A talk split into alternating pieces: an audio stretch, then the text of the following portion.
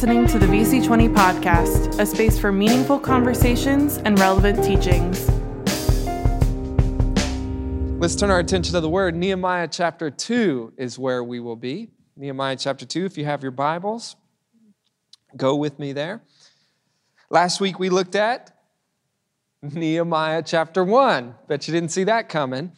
Um, we looked at Nehemiah chapter 1 and considered what does it mean to have the heart of a restorer. If you were unable to join us last week, you can always check out all of our sermons on YouTube, youtube.com slash VC20, or you can uh, check out our podcast, the VC20 podcast, wherever you get your podcast. Just search the VC20 podcast, and, and there it is.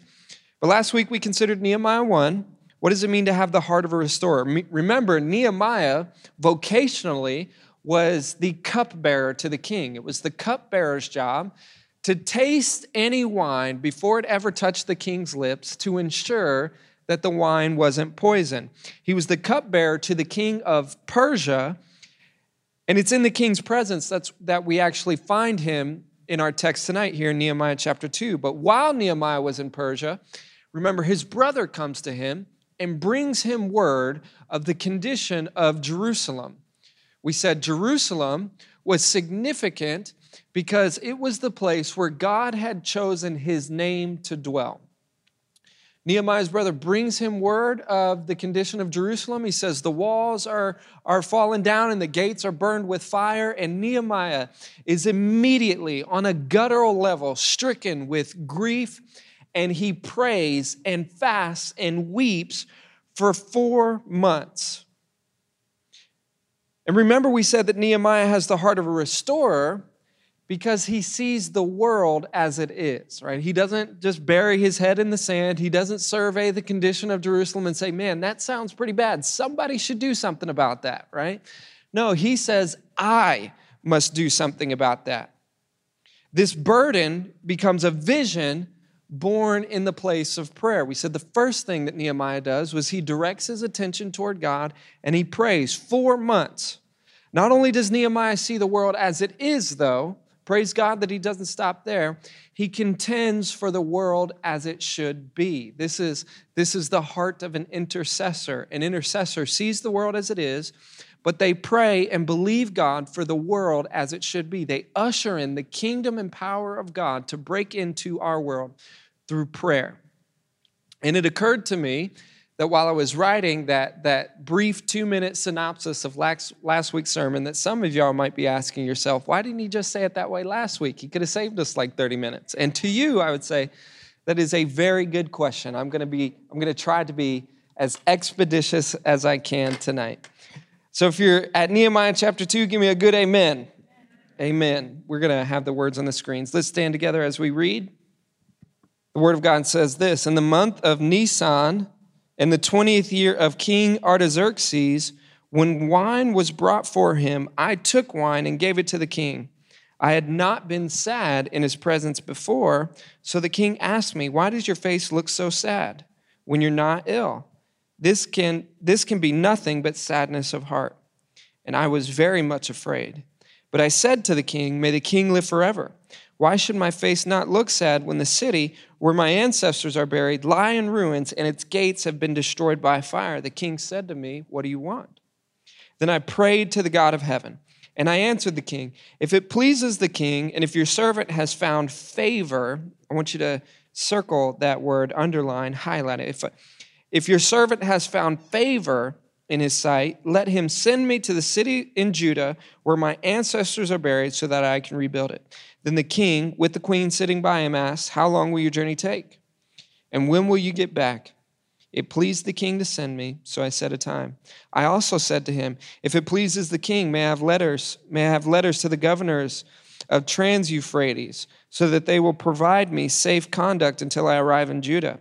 And may I have a letter to Asaph, keeper of the royal park, so he will give me timber to make the beams for the gates of the citadel by the temple, and for the city wall, and for the residence I will occupy. And because the gracious hand of my God was on me, the king granted my request. So I went to the governors of Trans Euphrates and gave them the king's letters. The king had also sent an army of officers and cavalry with me. We're halfway there. Verse 10. When Sanballat and Horonite and Tob- Sanballat the Horonite and Tobiah the Amorite, aka Tweedledee and Tweedledum, when they heard about this, they were very much disturbed, disturbed that some that someone had come to promote the welfare of the Israelites. I went to Jerusalem, and after staying there three days, I set out during the night with a few others. I had not told anyone what my God had put in my heart to do for Jerusalem. There were no mounts with me except the one I was riding on. By night, I went through the valley gate toward the jackal well and the dung gate, examining the walls of Jerusalem, which had been broken down, and its gates, which had been destroyed by fire. Then I moved on toward the fountain gate and the king's pool, but there was not enough room for my mount to get through. So I went up to the valley by night, examining the wall. Finally, I turned back and re entered through the valley gate. The officials did not know where I had gone or what I was doing, because I had not yet said anything to the Jews or the priests or the nobles or the officials or any others who would be doing the work. Then I said to them, You see the trouble we are in. Jerusalem lies in ruins, and its gates have been burned with fire. Come, let us rebuild let us rebuild the walls of Jerusalem, and we will no longer be in disgrace. I also told them about the gracious hand of my God on me and what the king had said to me. They replied, Let's get to it. Let's start rebuilding. So they began the good work. I want to talk to you for the next 20 minutes or so from this idea faith over fear. Faith over fear. Let's go to God, seek his face and his presence. Father, would you pour out your spirit? Would you speak to your people? Would you stir us and call us to action? Help us to dream big, to plan accordingly, to levy and leverage all that we have and all that we are for your glory and for the God given purpose that you have placed on every person's life in this room. Lord, we love you. We pray expectantly. Would you bless the rest of our time together? We pray in Jesus' name. And everybody said, Amen. You can go ahead and get comfy. So when we pick it up in verse 1, like I said, Nehemiah is fulfilling his duties as the cupbearer to the king. He's checking the wine before the king drinks it to make sure that the king doesn't drop dead. But the king notices that Nehemiah's countenance has fallen. The king inquires and he says, What's going on, Nehemiah? You, you, you look a little sad today. Verse 2 says that in light of the king's inquiry, catch this, that Nehemiah was stricken with fear, which seems a little weird until you realize that he's fearful because it would have been the king's prerogative to kill him on the spot. You best not be a buzzkill in the presence of the king. He could have killed him or, or perhaps even jailed him. Isn't that crazy? Can you imagine what it, what it would have been like to yield or be subjected to that kind of tyrannical power? Nehemiah, it's literally, uh, in this instance, in this moment, uh, a life and death situation. Nehemiah could have literally been killed, but not only that, Nehemiah is afraid because he knows what he's getting ready to ask the king for is utterly ridiculous. I don't know if you guys saw it, but he wants the king to let him return to Jerusalem and to rebuild the city. And listen to the audacity of my man Nehemiah. He says, King, I want you to let me go home and rebuild the walls of Jerusalem. But I also want you to give me letters so that on my journey, nobody derails me and stops me and tells me that I can't go forward. But not only that, I want you to give me a note so that I can get the lumber and wood and, and equipment necessary to rebuild the walls. walls. Nehemiah is essentially saying, King, I want to rebuild the walls and I want to do it with your authority and your money. I need, I need an army, I need a garrison to protect me and my people while we're building this wall. Nehemiah says, I want to build the wall and you're going to bankroll this thing. Not only is that request in and of itself pretty crazy, it's utterly insane when you consider it in light of the fact that this wasn't the first time that the wall was attempted to be rebuilt.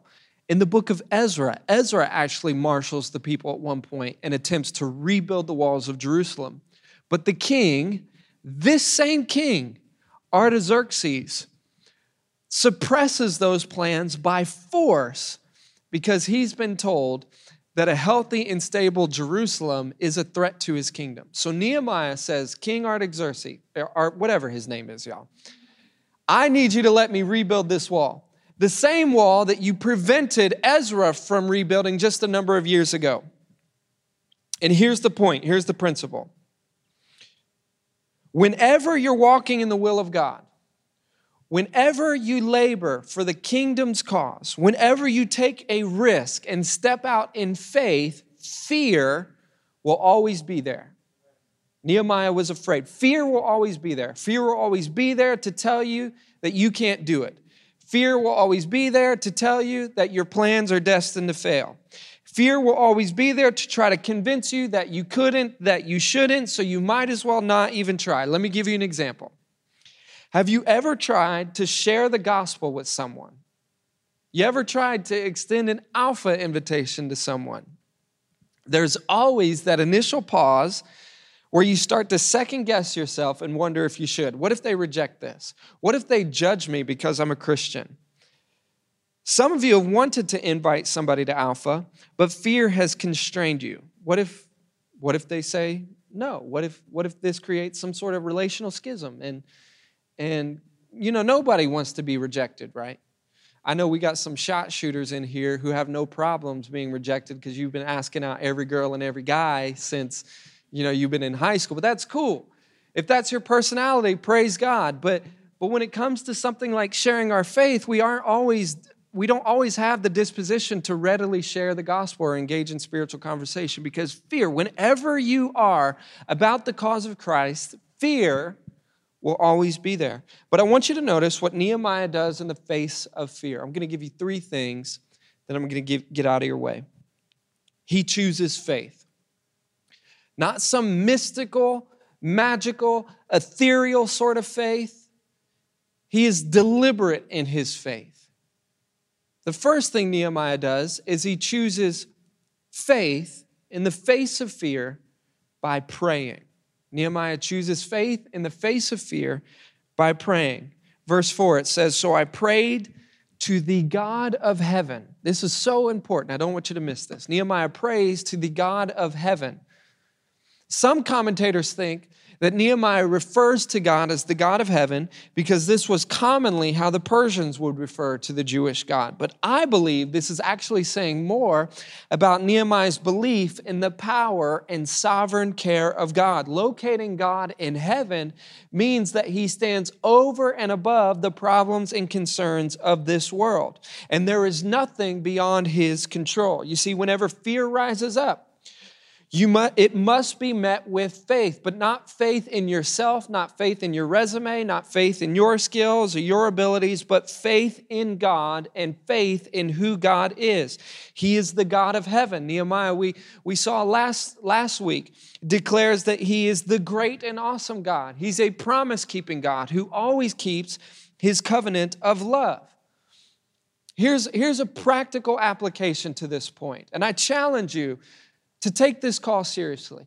We would do well to simply name God in any situation that causes us stress or anxiety, not as some magical incantation to try to manipulate God, but instead to remind yourself of the nature and character of the God who is present with you in the midst of your anxiety, in the midst of that stressful situation. And also to remind you that if all else fails, we still have Him, and in Him, we have everything we need.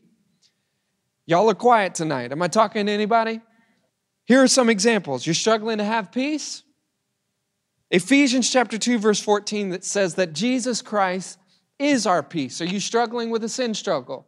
Try as you might, you just can't find victory. Second Peter chapter 1 says that God has given us all things that pertain to life and godliness. Are you struggling with spiritual attack? Psalm 46 says that God is our refuge and strength, our ever, ever present help in times of trouble. I want you, I challenge you to get a reservoir of scripture. Here's, here's the practice actually. During your prayer times or your quiet times this week, I just want you to consider the many things that Scripture claims God to be. And I want you to pronounce who God is in the midst of stress, in the midst of anxiety, in the midst of worry, in the midst of pain, in the midst of hardship. Just speak the name of God into every single situation. The Apostle Paul says it like this in Romans 8. He says, What, what then shall we say to these things? These things being very difficult things, being famine, distress, danger, the sword. Paul says, What shall we say to these things? If God is for us, who can stand against us? If God, who did not spare his own son, but gave him up for us all, how will he not freely give us all things? One of my favorite preachers by the name of J.R. Vassar, he preached a, a sermon series through the book of Nehemiah. I don't encourage you to listen to it because then you will realize how much of this man's stuff I'm actually stealing. But he says it this way He says, You can live in two realities. You can live in what if, or you can live in if God. What if is full of doubt, it's for, full of worry, it's full of fear of the unknown. If God is full of assurance that God will come through for you, that God favors you, that His hand is on your life, that He, that he longs to bless you, that He is your protector, your provider, your source, your sustainer, everything. You can live in what if, or you can live in if God. But not only does Nehemiah pray, here's the second thing he's also patient.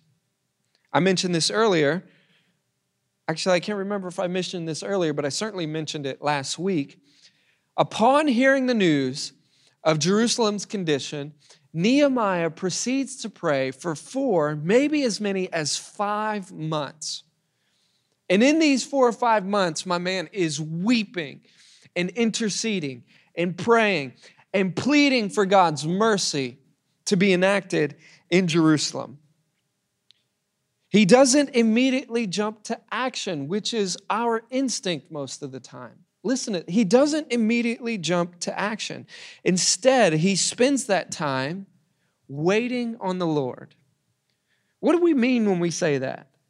Anybody ever heard a preacher? Anybody ever been in church long enough where you've heard that phrase thrown around? You're like, like, can we be real? You ever thought, like, what in the world does that mean? Wait on the Lord. Here's the reason why we we wrestle with that question in reality. It's because we don't wait well, do we?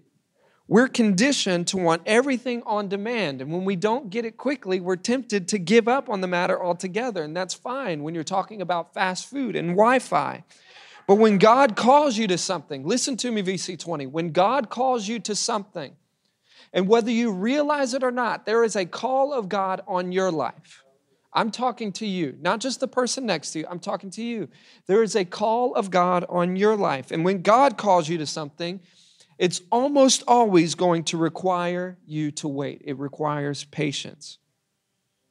I know for many of you, God has given you a burden. Perhaps the seeds of a burden were planted in your heart last week. Some of you have a burden or a passion to eradicate poverty. Some of you want to see more teens in our city go to college than go to jail. Some of you want to labor for, an, for equity and justice for the marginalized and the oppressed. But before you put your hand to the plow, God is almost certainly going to call you to wait. Here's why. Hopefully, these three realities will bring purpose to your waiting. There's a lot more to say, but let me just give you these three things very quickly. Number one, God calls you to wait, and this is something you've heard us say often here at VC20. God calls you to wait because He's more interested in who you're becoming, even more so than what you're doing. God is more interested in who you're becoming, even more so than what you're doing. And in your waiting, God is growing you. He's growing maturity in you. He's refining you. He's growing you up. He's preparing you to be the person to carry out and complete the call that is on your life. God calls you to wait because our instinct is to hurry and get to work, but God says, no, no, no, no, no, hold up, Lennox, I need to work on you. God says, hold up, Paul, I need to. I need to call you to maturity. I need to call you to a faith-filled life. I need, you I need to call you to purity. I need to call you to a life of consecration before I can release you into this mission and into this purpose. Sometimes in our waiting, we actually miss the bigger picture. We say, God, we got to hurry up, as if things are beyond the control of God. God, we got to hurry. And God is saying, Settle down, son. Settle down, daughter, because I have a work to do in your heart. Here's the second thing in your waiting, God is purifying your motives. If this one isn't for y'all, this one is for me. Is what you're doing for God's glory or for your own acclaim? Are you willing to stick to the mission and call that God has on your life, even in the face of opposition or when you don't get to see the fruit of your labor? Let me ask it this way, VC 20. Are you willing to labor for the harvest, even if it's for someone else to pick? God is purifying your motives in your waiting. Here's the last thing your waiting will bring you clarity. You might have a general target, but in your waiting, God wants to, to clarify and crystallize the bullseye. You may have a plan or strategy, but God may, in fact, have a better plan in mind. Waiting will give you time to discern the difference between your will and God's will. And His will, I can guarantee you, is always better. Do not waste your waiting because God has good for you there. There's one commentator by the name of Warren Wiersbe in his commentary on the book of Nehemiah. When he's uh, uh, commenting on this passage, he says this Three statements in Scripture have a calming effect on me whenever I get nervous and want to rush ahead of the Lord. Anybody ever feel that? The tendency or temptation to get out ahead of God? God, I'm ready to go overseas now. God still has you here. God, I'm ready to start this NGO now, but you're a sophomore in college. God, I'm ready to go plant a church now, but God hasn't opened, opened a door for you yet. We are always so tempted to get, get out ahead of the Lord when we should instead be laboring to stay in step with the Lord. Three scriptures have a calming effect on me whenever I get nervous and want to rush ahead of the Lord. Stand still and see the salvation of the Lord. Exodus chapter 14, verse 13. Sit still until you know how the matter will turn out. Ruth chapter 3, verse 18. And here's one that most of us are familiar with Be still and know that I am God. Be still that is so counterintuitive to our nature. My brother Josh, right here, Josh, I hope this is okay that I share this, but he had a really prophetic word. He, he was called overseas, and praise God, he's going. Amen. We are excited to send you, Josh. We're believing in you. Yeah, if you're going to clap VC20, do it better than that. But in his angst and anxiety, he was trying to do everything himself. And he said he had this picture, and Josh, correct me if I'm, I'm, if I'm getting this wrong, that he was, he was in the waiting room and he was pacing in the waiting room. You get the imagery, right? Anybody ever been in a waiting room, maybe waiting a, uh, the arrival of a baby or, or a favorable diagnosis for a loved one? You're, you're pacing in the waiting room. And the Lord just said, Chill, my brother. Just chill. Be still and know that I'm God. Know that my timing is perfect, my grace is sufficient, and I have a plan for your life. Be still. When you wait, man, I haven't even gotten through the whole quote. When you wait on the Lord in prayer, you are not wasting your time, you are investing it. How good is that? You are not wasting your time, you're investing it. God is preparing both you and your circumstances so that, his, so that his purposes will be accomplished. However, when the right time arrives for us to act by faith, we dare not delay. Nehemiah was prayerful. Nehemiah was patient. Let me give you this last one very quickly. Nehemiah was prepared. Look at verse 5 again with me.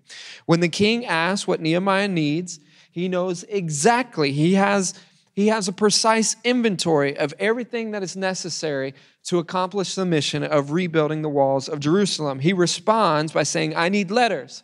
I need you to foot the bill for the lumber I'm going to need. I need an army escort for protection. And this is exactly how long I will be gone. I promise you, Nehemiah didn't come up with that stuff off the top of his head. He's been churning this over with God in prayer over these past four to five months. Here's the simple truth A lot of us have dreams and goals, but very few of us have plans. We all have dreams, very few of us have plans, which is why we're so bound up by fear. Some of you have a goal to get your finances together, and that's a good, God honoring goal, but do you have a plan? Listen to me. Just because you have a plan doesn't mean your journey from here to there is going to be linear. Proverbs 16 says that a man orders his steps, but it's God that ultimately determines the destination. There might be some detours and left turns, but here's what a plan will permit you to do a plan will give you just enough clarity and hopefully just enough motivation to, at the very least, take the first step. Take the first step. And then, as one famous theologian, a guy by the name of Rich Nathan says, journeying with Jesus goes like this left foot, right foot. It's one step after the other. Here's my challenge to you I want you to get a plan together to bring the God dream in your heart to come to pass, whatever that thing is. I don't care how big or how small that goal is. Like I said, some of you want to get your finances together.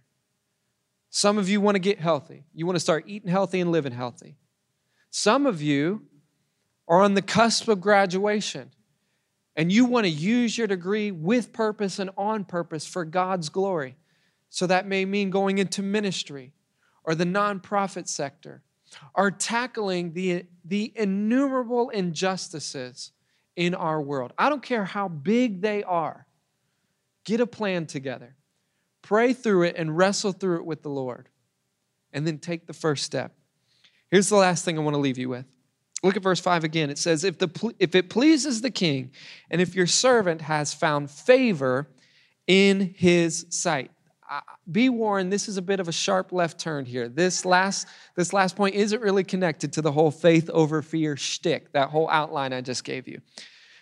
I just want to do some work here to hopefully dispel a myth that's been floating around the church for what feels like forever. I don't know what kind of church y'all grew up in. Some of you might be new to church and you're thinking to yourself, I have no idea what this guy is talking about. Just stay with me. We're going to worship here in just a few moments. I don't know what kind of church you grow up in, grew up in. But in the church that I grew up in, if you were to ask somebody, Wes, I know you know this. If you were to ask somebody how they're doing, the church mothers would respond, Well, baby, I am blessed. I am blessed and what? Highly favored. I am blessed and highly favored. Now, somewhere along the way, the idea of being favored by God has become synonymous with being in good health or driving a nice car or having achieved some measure or some manner of success or financial stability. Now, listen to me. None of those things are bad things. Lord knows I need a little bit more money. I will gladly take a new car. If you have a check for me, make it out to Shane Huey Ministries International. I will take your money. I'm not saying that there is anything inherently wrong with those things. But favor, if you're taking notes, write this down. Favor isn't primarily about receiving God's blessing. Favor is primarily about being graced for God's mission. Favor isn't primarily about receiving God's blessing. Favor is primarily about being graced for God's mission. Nehemiah receives favor from God by way of the king because God is going to use him to, to help rebuild a city and not just rebuild a city. Nehemiah's mission is so much bigger than just rebuilding some walls. Nehemiah is being used by God to reclaim a people for his name. So God gives him the grace to accomplish this mission. He gives him the provision to get the job done, even though, as we're going to see in the coming weeks, I hope y'all come back to church next week and I hope you be a bringer. We got a ton of seats here. We can fit like I don't know, a gazillion more people in here. Still be social distance. It's all good. Bring somebody with you next week. In the coming weeks, we're going to see that there is hardship that awaits Nehemiah. There is difficulty. There is pain. There is setback. There is some haters that awaits Nehemiah. There's hardship for storing him. But being favored by God means God is giving Nehemiah the grace and the provision to accomplish his mission. In Luke chapter 1, the angel Gabriel appears to Mary, the mother of Jesus, and he calls her highly favored one. Favored for what? Have you ever thought about this? Favored for what? The woman was nearly divorced. You can be assured that she was doubted her entire life. Nobody was going to believe this virgin birth thing. Us Christians barely believe that stuff if we were honest with one another. She was almost divorced. She was doubted all her life, not to mention she had to watch her son be brutally murdered. Favored for what? Favor for you might not mean nice things, good times, and smooth sailing. Instead, favor might mean self denial, sacrificial love, and suffering for the sake of the gospel. But do not doubt for one second that God's favor is not on your life whenever you take the risk, step out in faith, and labor for His kingdom's cause. Scripture is littered with examples of seemingly insignificant people being used by God to do great things because when he puts your favor his favor on your life remember we said it like we outlined the equation like this last week you by yourself may not be able to accomplish much but you plus God baby anything is possible you should feel daunted when you survey and consider whatever it is that God has put a burden in your heart for. Eradicating poverty, me, God, I'm just one person. That's exactly how God wants you to, to feel because it's in your weakness, it's in your brokenness, it's in your inadequacy. When He blesses you with His favor, you must have faith that He has given you grace and provision to accomplish the call of God that He's placed on your life. Favor might not be measured in cars, bank accounts, clothes. Favor instead must be measured by whether or not are you walking in the will of God? Are you living and laboring for his glory? Listen to me all. I'm not preaching a poverty gospel. I'm not saying there is anything inherently more noble about being broke but neither am I preaching a, a, prosperity gospel. I don't think that just because you got some money and a nice car means that God's blessing and favor is on your life. Instead, I'm preaching a purpose gospel. Are you walking in God's purpose for your life? That's how you know whether or not you are blessed and highly favored. Let's stand together. We're just going to flow and go, to, go together here a little bit, Wesley. Come, Holy Spirit. Why don't you pray that prayer right now? Just make that your breath prayer. Just pray, Come, Holy Spirit.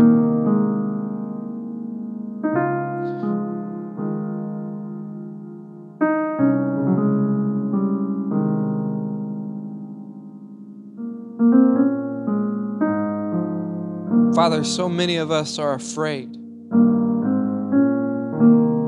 of walking in your purposes for our lives. Many of us are afraid because, God, a yes to you necessarily means a no to the world. And if we were real and honest tonight, the world is appealing. Sin is a whole lot of fun. If it weren't, we would be doing a lot less of it.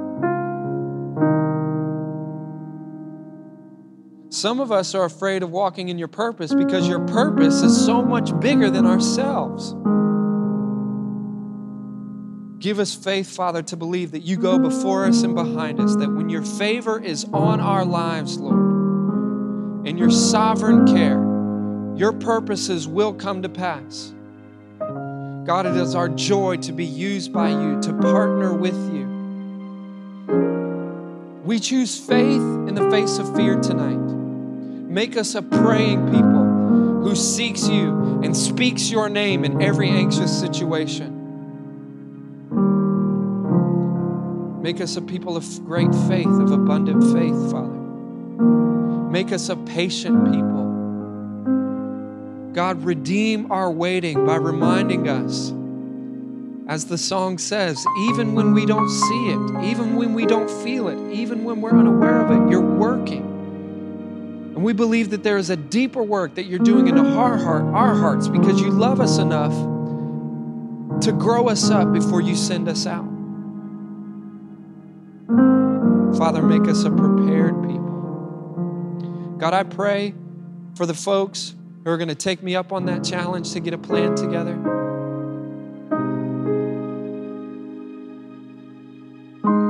I pray that as they're planning, their hearts would be flooded full of faith, that they would dream big for your kingdom's cause. Lord, we love you so, so much.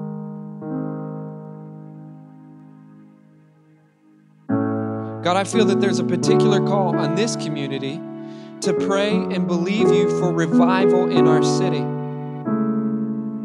That's still the thing we're running after. Give us the faith for it, God. Give us the plans for it, Lord.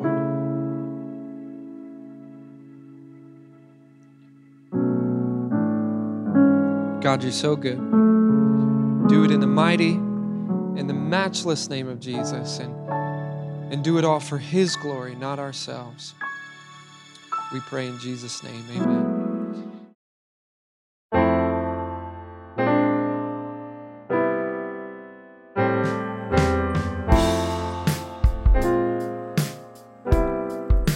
Thank you for listening to the BC20 podcast. Make sure to subscribe for more sermons and intentional conversations. You can also check us out online at bc20.com.